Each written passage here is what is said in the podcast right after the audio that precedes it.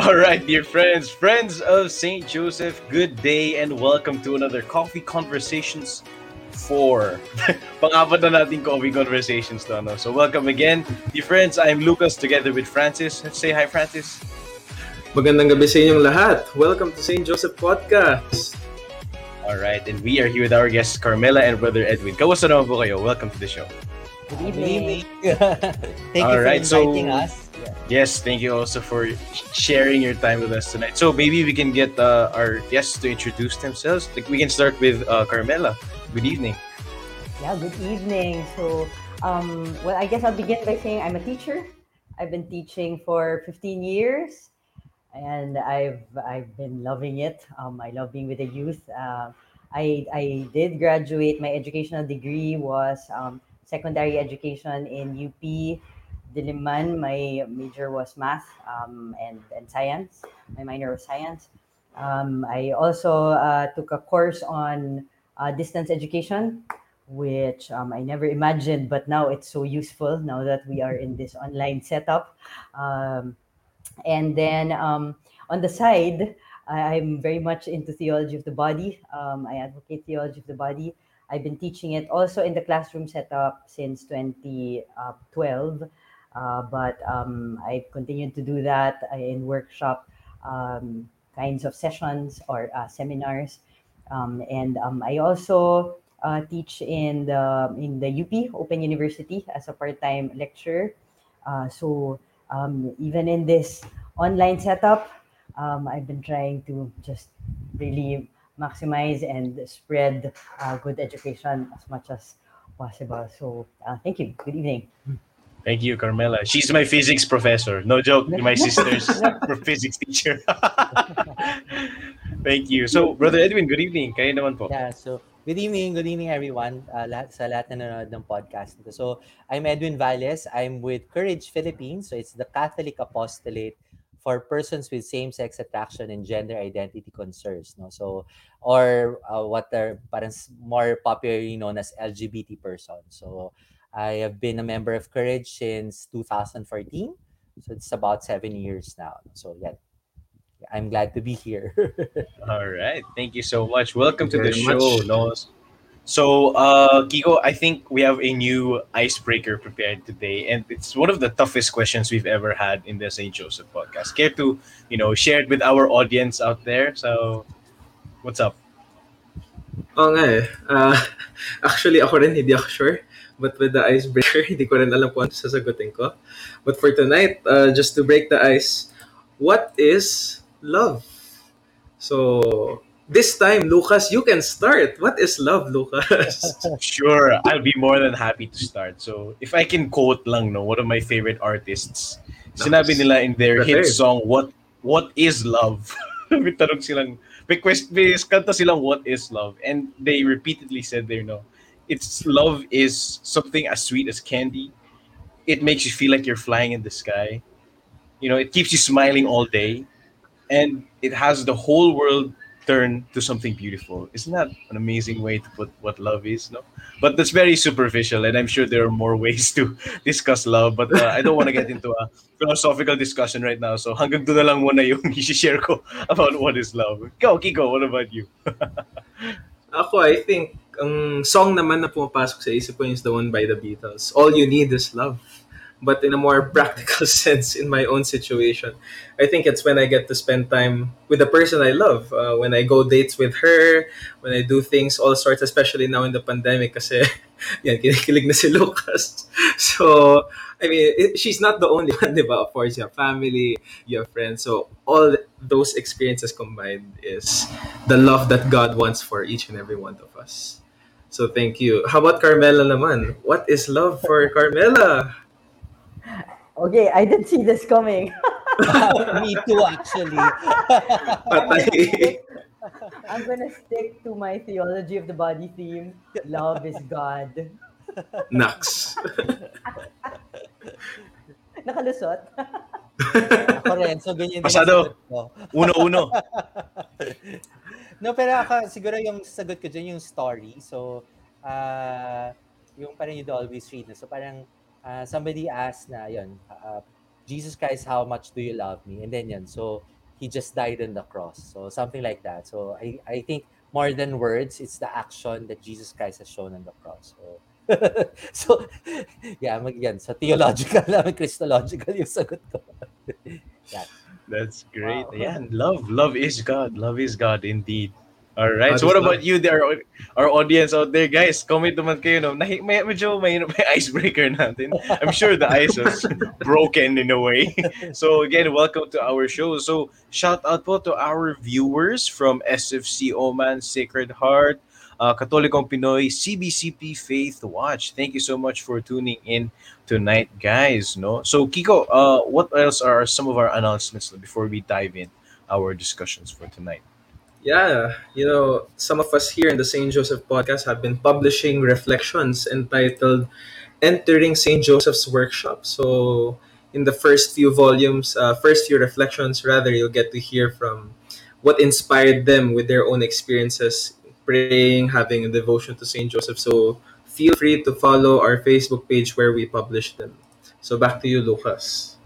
Yes, and of course, and uh, if you guys wish to to support our podcast, feel free to share in some, you know, if you, please feel free to donate sa aming uh, podcast. You guys can just uh, scan this QR code, no? Right, Kiko? Yeah. yeah, We can show it later so also. Yeah, we can show it later as well. So anyway, without further ado, no, we begin our episode for tonight. No, so actually, uh, if I may share uh, to our guests for tonight, no, one of the motivations or one of the inspirations that I received in like really pursuing and preparing for this episode was one line uh, Kiko mentioned in the past episode that we had, and he said that love is limitless. And ever since I heard that phrase, it stuck to me. Kasi sabi go, wow, I mean, relating that question of what is love and is it really limitless, no? So today we we we talk about love. Kaya naman na, that's why we started with love kasi nga love is, you know, amazing. And ito nga sabi nga ni uh, Alexander as Alexandra, sorry, Esther Escobar, sabi niya, love is found in the dear souls who help you grow in virtue and grow towards love himself. Hey, hey, thank you so much for tuning in tonight. And here we have another comment, Kiko. Hey. Watching. Ayan. Estela Valiente is watching. So, is watching. Thank greetings you. to all our viewers. Yes, greetings to all our viewers. So again, dear friends, let's chill with Saint Joseph tonight as we discuss more, you know, on how we are called to courage. All right. So Kiko, care to start the ball rolling? Yeah. So, you know, uh, when I was reflecting on all the preparations Lucas and I were having the past few weeks praying about these things, I think the first question that came to mind really is about clarity. Because we can have all different standpoints, eh, but what first things first really, you know, lalo na sa love, di ba, sa relationship, communication is key nga daw eh. So I guess, what does the church stand for when it comes to homosexuality? And is same-sex attraction a sin? So maybe we can begin with Brother Edwin. Yeah, sure. Um, so yung so yung teaching ng church about homosexuality is really actually part of the whole teaching of the church on sexuality. no? So, um, so yeah, siguro yun lang yung uh, maybe miscommunication or misunderstanding. It seems na homosexuality is isolated, no. So, but it's not true, no. So if we if you look at the catechism, if you look even at the scriptures, what was revealed is God's plan for sexuality, no. So uh, directly kay Jesus Christ. So in Matthew 19, Jesus when when the Pharisees asked him about divorce, no. So Jesus Christ answered, uh, no, it was not so from the very beginning. So ni-reiterate na yung Genesis 1 and 2 na na teaching na uh, na love is uh, yung sexual the use of the sexual factor is between one man and one woman in the sanctity of marriage. So that's the best way to to uh, to exercise the sexual faculty for the full flourishing of the person. Because in that in that relationship the love is full free faithful and fruitful no? So yun yung sinasabi natin sa catechism. So and from that revelation the church has consistently preached na uh, or encouraged and ano to uh, and invited everyone na sana yung sexual faculties natin we use it within the sanctity of marriage between one man and woman. And all other all other use of the sexual faculty outside this most ideal scenario for the full flourishing of the person is considered a sin. No? So, and uh, from 2359 to 2, uh, 2351 to 2359, in, parang as in, in-enumerate ng catechism kung ano-ano yon di ba? So, masturbation, pornography, premarital sex, extramarital affairs, uh, rape, prostitution, and then you and then you have homosexual action. So, uh, uh, kasi, I mean, yung yung debate ngayon sa society, 'di ba? Sinasabi, oh, when did Jesus say na ba, parang hindi maganda or uh, homosexuality is a sin, ganyan ganyan, no? Parang uh, and then they try to come up with another interpretation of Sodom and Gomorrah, etc. in yung mga letters ni Saint Paul. No? But in reality, the teaching is on the sacredness of the sexual act, no? So uh, so that's where we should start. So yeah.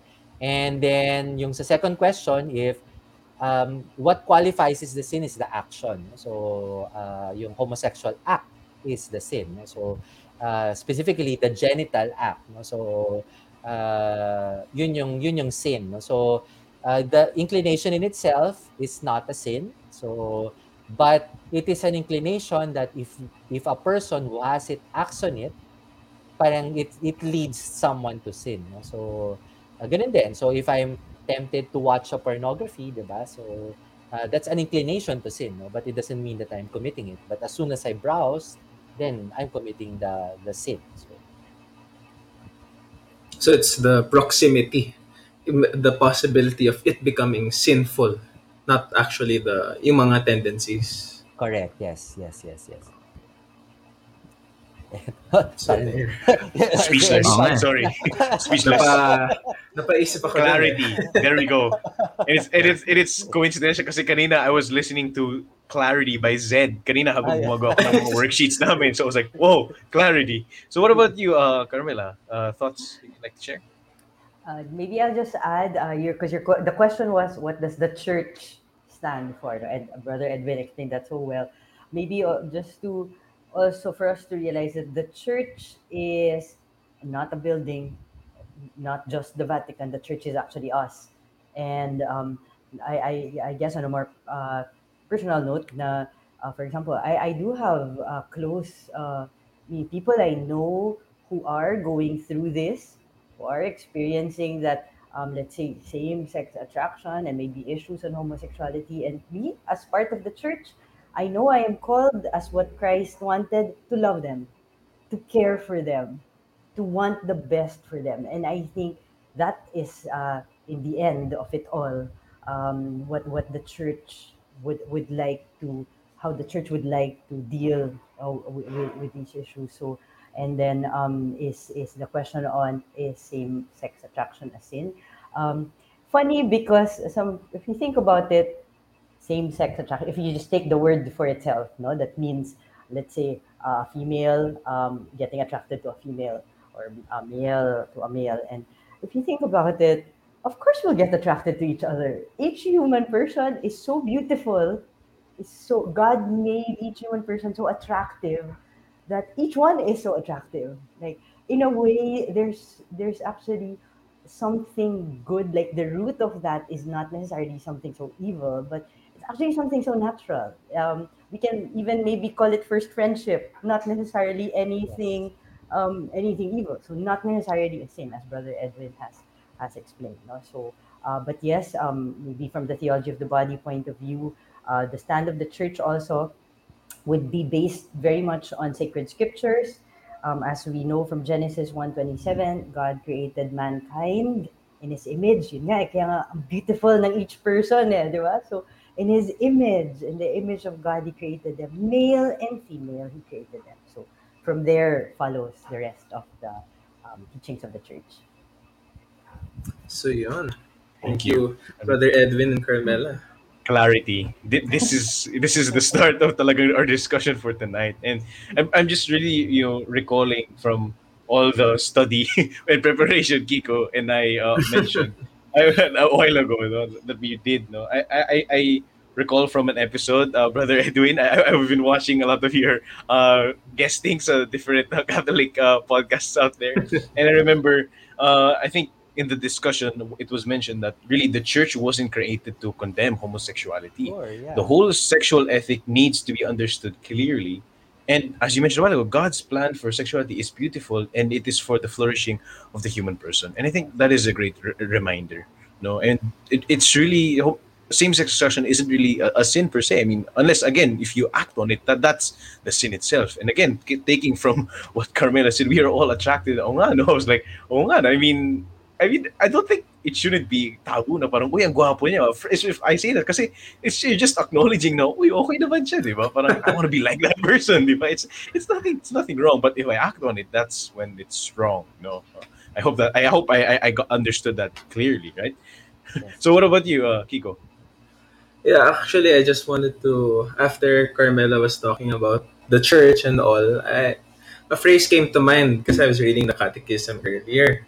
And then one of the things I read there was this phrase, Dives in Misericordia, which in English, rich in mercy. And I think the church is truly rich in mercy. You know, this has been the echo of Pope Francis's papacy. That's why he's done all these things that people find so radical, so to speak. But uh, I don't think that's true. What he's really doing is helping us to see clearly, clarity in how we should understand, accompany, and be there with the journey of everyone. Because at the end of the day, ako ang binabalikan ko with all the people that I talk to, um, all issues uh, regarding uh, homosexuality or whatnot, is that we're all children of God. We are all children of God. And if God is our Father, ang dami natin pwede ireklamo, ang dami natin pwede hingin, and ang dami nating mababalikan na grasya to, I mean, to understand and how to go about these things that we're experiencing. I think another thing was also nga, yung attractiveness to to people, to human people. Uh, parang na-realize ko doon, you know, parang barkada lang yan. I mean, kung wala tayong attraction to other people, I don't think we'll even have friendships in the first place. But barkada end up becoming a barkada is because they're attracted to enjoy each other's presence. Friendship, exactly. So I think it's just, it's not really a matter of uh, merong evil, but actually because evil is the absence of good. It's just a matter of reordering how we, yeah. and how we frame things. So I think I'll hold I'll hold my horses there because ang dami pa nating pwede unpack dito, Lucas. But agree, siguro para but picking up picking up from there na lang. So yeah, that's true. I mean, we're we're generally we're attracted to the goodness of other people. No? But siguro for some people, yung yeah, especially for homosexual persons, so yung mga same-sex attraction attracted person, uh, siguro it can be a very powerful emotion. No? So uh, maybe for sure no it's kumbaga sa sa, sa ano to sa uh, ano to sa bell curve medyo uh, quite ano ahead of the curve no so and usually yung attraction eh, is really not just parang parang friendship or appreciation it's more parang romantic in nature and sexual in nature na very powerful so no powerfully so no so um and so talking about this particular attraction so uh yun and uh kasi ano ba, ganun din yung pagka-define ng ng church when it comes to when it describes sexuality, no? So ganun talaga. So if you look at paragraph uh, 2332, no, sexuality concerns affectivity, no? So affection, mm. capacity to love and in a general way uh, parang ano for uh, uh, the ability of forming bonds towards others, no? So meron talaga siyang ganun na very powerful powerful desire to be in communion with others. You know, but of course, uh, uh, parang sin enters the world, diba? So it, it parang maraming marami siyang, it, it's just a complicated feeling na parang hindi mo na ma-distinguish what is pure and siguro what is uh, carnal or maybe ano yung, uh, parang it, is it coming from a, a deficit need na parang that was not fulfilled. So marami na siyang complications that way. So I hope I made sense. So, yes, speechless. Yeah, yeah. yeah. Because I was thinking, yes, yeah, one of the things we read nga yung, ano, naalala ko nga, Lucas, one of the things we read. I think uh, many of us are really formed in a very catechetical way with the doctrine, but we have to grow more on the affectivity that I think the church can help us more understand.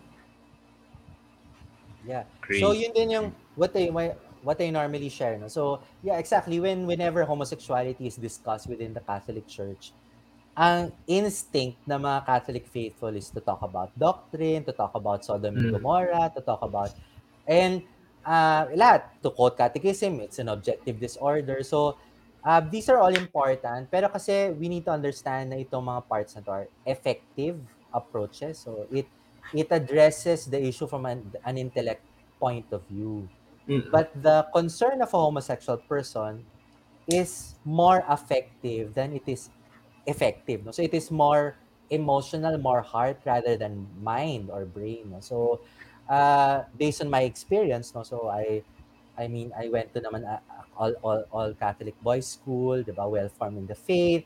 I've been parang I've been uh, getting r- continuous formation, no? So from every year, so parang since college pa ata un- until ano, para all all the doctrinal formation siguro did not stop me from pursuing the gay lifestyle.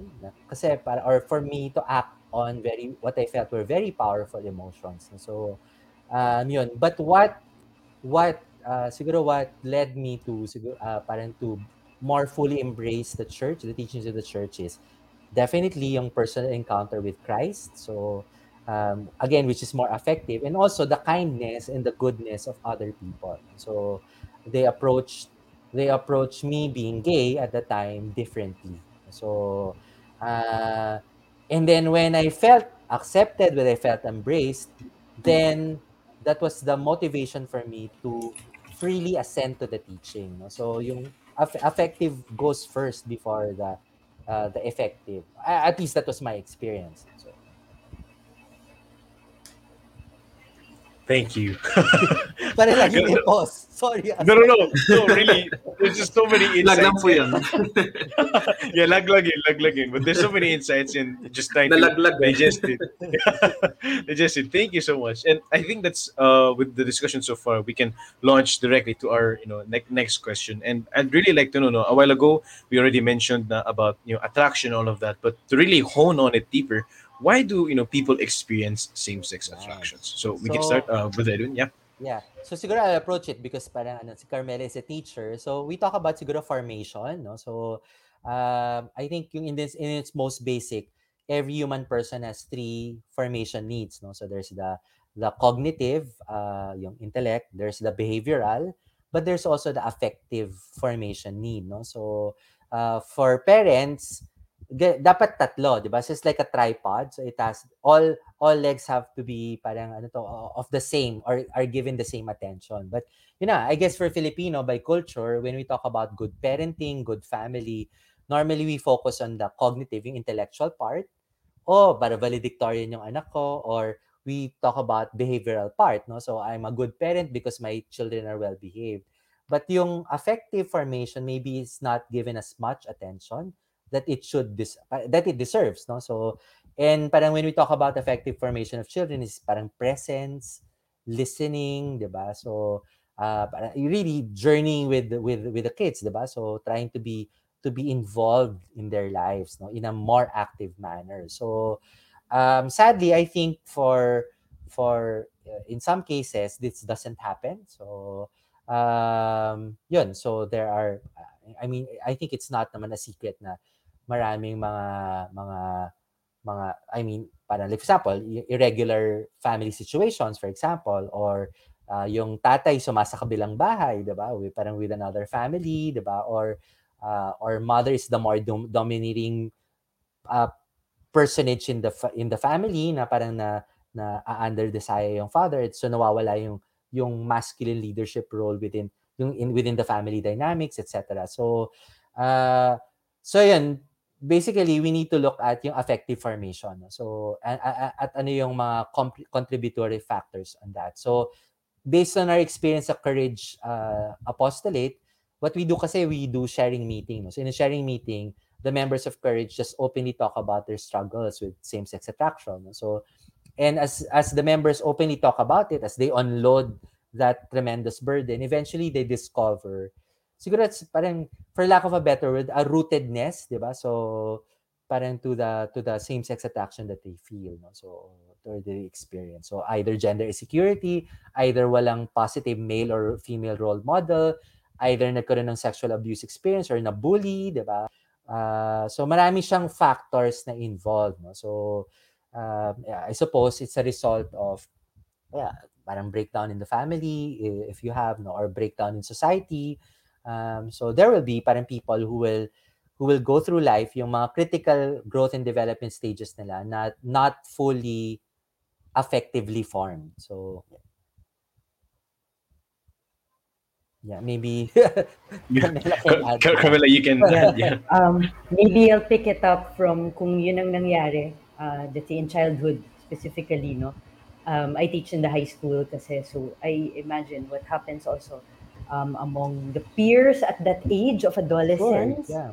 'di ba? Ang nangyayari, given that background, um, uh, sometimes maybe things are very innocent and they're simply attractions. Yung sinasabi nga natin kanina na as friendship, siguro ganun lang talaga siya nag-uumpisa and baka wala pa talagang anything else. But I think with the peer pressure now, especially now among the young, among the young and with all the media hype about it, I think sometimes what also happens is there's a certain kind of pressure where a very I, I would just term it no an innocent friendship becomes sexualized Sure, becomes yes. yes. romanticized no no napupush din sila na um the, with with that peer pressure because of course we all long for love no we all long for love we were all made for love we are all called to love our identity really um i, I like that word no that, that rootedness deepest in us is that love eh, no Sure. god is love we are an image of god we are moved to love and to be loved but somewhere along the way at least yun i would like to add na pagdating sa adolescence they go through a lot a lot of Sure. pressure a lot of misguidance and then it probably develops into um, uh, Yeah. certain relationships that probably might be harmful to them eventually Yeah. So before kasi yung teenager stage, no? So yung crisis talaga yung sa identity crisis, no? So Mm-mm. exactly. I mean that's Yes. what teenagers do, 'di ba? Parang you're you're trying to to parang to develop an identity independent of your parents. So that's why parang teenagers are more rebellious, 'di ba? They're trying to be more independent, to be assertive. But this this identity crisis also involves exactly yung yung trying to figure out kanino ka sexually attracted. I mean, kasi Mm. simultaneously, physiologically, you experience all these changes in the body, hormonal changes, etc. Mm. So, uh, siguro what complicates things now for the kids now, no? So, because of all this gender ideology, no? So, yes siguro yung normal process na, especially for females, no? So, yung, kasi there's like a, a tendency to be ad, pa yung ad, ad, yung ma-admire yung ano uh, appear, 'di ba? So and then suddenly yung gender ideology will will force them to label now you're lesbian, you're lesbian, 'di ba? So but it could be just a natural attraction or admiration to ano, to appear, for example, 'di ba? So yun yun. So yun yung siguro yung that's the complication that we have now. No? So yung normal identity crisis stage of a human being is parang ano to, siguro is is colored or is is influenced heavily by gender ideology. Even for boys, no? So yung alam mo yun, yung barkada lang lahat sinesexualize na lang, 'di ba? Yung mga yes ah, parang oh, parang ah, 'di ba yung yung mga wingman for example, 'di ba? Yung barkada mong close, 'di ba? So you you work together, 'di ba? Parang ganun yung wolf pack yung yung concept ng mga males, 'di ba? Pero Mm. suddenly binibigyan na ng ng sexual color, 'di ba? Yung Yes. especially now, 'di ba, in media marami yung mga boys love series, no? So uh, that look at this this natural ano to attraction of boys with peers as as boys, 'di ba? As part of their uh, development of their masculine identity na romantic in nature or sexual in nature, which is sad. So, yes So, segue lang ako. Uh, if I can uh, ask uh, Brother Edwin, if it's, it's all right, maybe, you know, relating this question to like your experience during your maybe adolescence or something. Can you like, share a bit of your story about, you know, same-sex attraction and Yeah, like? sure. So nung so ako ah, as far as back as I can remember, I was gay. So I I I the earliest memory of my childhood, I felt I was different already from from my peers. No? So for example, yung neighborhood ko, uh, I would I would prefer the company of girls. So mas gusto ko yung ayoko yung makipaglaro with the boys kasi I thought it was very rowdy, yung ganyan. Ayoko masyado yung ganyan. And then when I went to school, I went to an all boys school. uh, you, you para I tended to gravitate towards yung mga people who are like me, diba? So by grade 4, I already had gay friends. Uh, and then by high school, parang as like uh, out and proud a gay a gay a gay boy in an all boys school, no? So uh, and ang tendency namin nun kasi syempre parang alaskahan, 'di ba? So we tend to group together uh, and para kasi as one group then we're stronger, 'di ba? So in fact, uh, by based on my experience, para kami pa yung ano reverse bullying, 'di ba? Because because we we we go together as a gay barkada so, uh, across batches pa yun. So um, yeah, so that was my experience. So I was really out and proud gay. But when I got into college, I decided to become straight. No? So uh, uh, so when I got into college, so yun, I I felt na but yung motivation ko na was really for practical reasons. So this was 1990s, so I felt na the opportunities then were not as equal as they are now. No? So I felt na if I I feel na parang I'm intelligent naman, I'm talented naman. I don't want na when I work, people will ano to, parang will discriminate because I was gay, no? Without knowing my intelligence and capabilities first. No? So, uh, yun yung main motivation. It was very practical. But also, syempre, there's the religious part na alam ko naman, along, I knew the teaching, di ba? So, pero nung college, uh, yung, yung, ano to, hiding inside the closet, um, it was also very, uh, parang dark time for me, siguro. Uh, so, I, I really get into the cycle of depression. Maybe it's also hormonal, I don't know. Uh, I would even joke before na para akong ano, para akong nagma-monthly menstrual cycle. Gana, I mean, yung yung depression ko was really that regular. So almost monthly na. Siguro yung cause of depression ko nun was how come despite my my good and best intentions to become straight, I continue to experience this powerful same-sex attraction. So uh, it wasn't a uh, parang a good time uh, psycho psycho psy, um, psychomental I don't so uh, and because parang because in depressive cycle talagang dumabot ako dun sa point na suddenly I understood while I while, while I was dwelling on the uh, on the depression I understood why some people decide to take their life so uh, kasi nga parang because of the vicious cycle paulit-ulit na kasi so parang that was my mm-hmm thankfully for me, so I had naman sufficient mental health. When I got to that point, parang sabi ko, parang wait, parang hindi na maganda yung isip ko. Parang step back, step back, step back. So, yun. And then I, from there, I went to parang ano to, uh, resignation. And then eventually, I went to, to celebration. Na parang feeling ko, bakit ko ba pinahihirapan sarili ko? This is who I am. No? So this is, this is, this is what I'm experiencing. Diba? Why, why why why put a burden on myself diba? so to hell with the teachings of the church. So uh, I, that was that was me diba? Siguro from from mid 20s onwards. Eh, so thanks be to God. Uh, just to clarify brother Edwin so you mean that you were gay and then now you do not experience same-sex attraction? Or what is the proper way of explaining this so it was a long journey. Yeah so it was a yeah, good. Uh, that's a good uh, thank you for asking. So it was a long journey from from that no? So the celebration the gay pride parade diba so really living the gay lifestyle. But simultaneous kasi to that i i parang I felt safe with the church no so I continue to go to mass every Sunday I continue to attend my annual retreat, ba? So even sometimes pa nga nag, nag regular formation ako doon, ba? So doctrine classes, etc. So hindi parang hindi sa hindi, I didn't feel naman na I had to leave the church. So both both worlds to me were were good spaces. So yan, so basically for for many years I was living the double life, no? so so to speak, no? So mm. Yung pagiging Catholic ko, so I like going to mass every Sunday, I like attending the feast days, ganyan, having devotion. So I'll do that. So pick and choose. But I do not agree with the teachings of the church on homosexuality. So parang tatanggalin ko na lang siya. So uh, yun. So uh, this went on for many years. So I was ha- parang I was happy with this ano, 'di ba? Parang with this life na because I felt I was having the living the best of both worlds, no. So siguro mm-hmm. at a certain point uh, uh, uh, parang what I cannot escape will be a deep part of me na that felt being torn apart by these two different pursuits. No? So, uh, the way I will describe it is that I felt na I I had a deepening relationship with Jesus Christ. So palalim ng palalim yun while I was also getting deeper and deeper into the homosexual lifestyle. And I felt na whenever I co- I will commit a homosexual act. So I feel na yung connection ko with Christ is parang nadi-disconnect, di ba? Parang ano, may mahina signal or whatever. So